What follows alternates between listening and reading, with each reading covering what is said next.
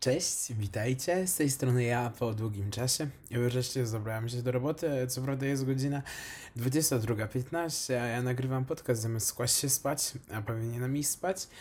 Ale wiem, że jeśli tego dzisiaj nie nagram, to prawdopodobnie mm, nie zasnę tak szybko. Dzisiaj porozmawiamy sobie o programie. Znaczy, no nie tylko o programie, ale y, o polskim programie Prince Charming. Nie wiem, czy słyszeliście. Jest to pierwszy polski program gejowski, który um, ogółem jest bardzo specyficzny, bo wiecie, to nie jest coś jak e, Sanatorium Miłości albo Zakochani po uszy. Bardziej bym celował coś w stylu Too Hot to Handle na Netflixie. Um, no w każdym razie jest to program, gdzie e, grupa chłopaków walczy o księcia i dzieją się tam w ogóle różne ceregiele. Ale wiecie, to nie byłoby nic interesującego w tym. Ale co jest bardzo ważne, y, to jest to, że co wychodzi w ogóle w praktyce. W sensie, um, jakie problemy społeczne wewnętrznie w LGBTQ community występują. I um, już w pierwszych odcinkach e, obrazuje to pewne sytuacje z pewnym gościem, który mm, jest gejem otwartym i mm, on powiedział do pewnego uczestnika coś z takim tekstem, że e, nie zachował się jak ciota i w ogóle. I no w sumie to, w sumie to był w stosunku do niego homofobiczny.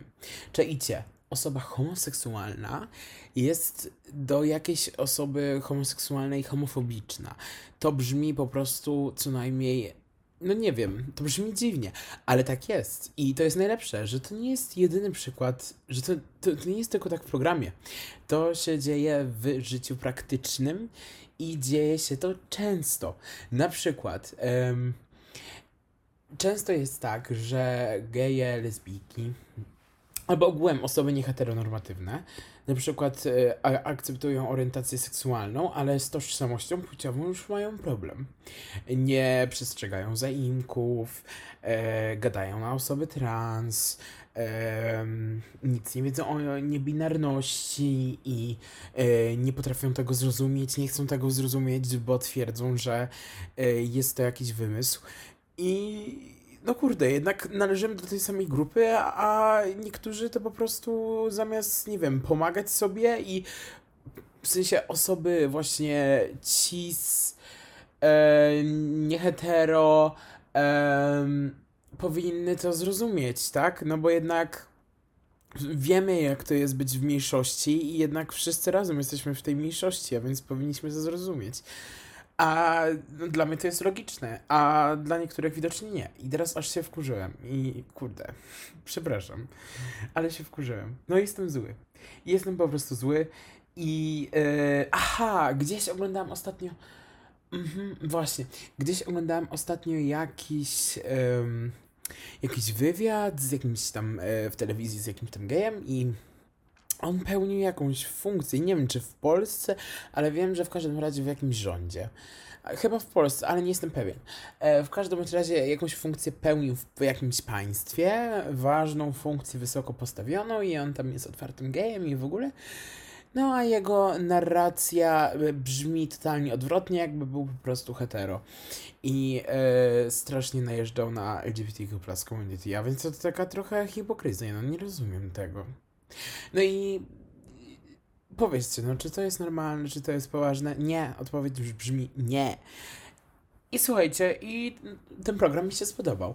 Totalnie gratuluję odwagi e, tym wszystkim e, uczestnikom i nie ukrywam, że oglądałem ten program z kilku względów. Po pierwsze fabuła oczywiście, ale ta druga planowa to oczywiście przystojni chłopacy, którzy naprawdę są przystojni i mi się podobają.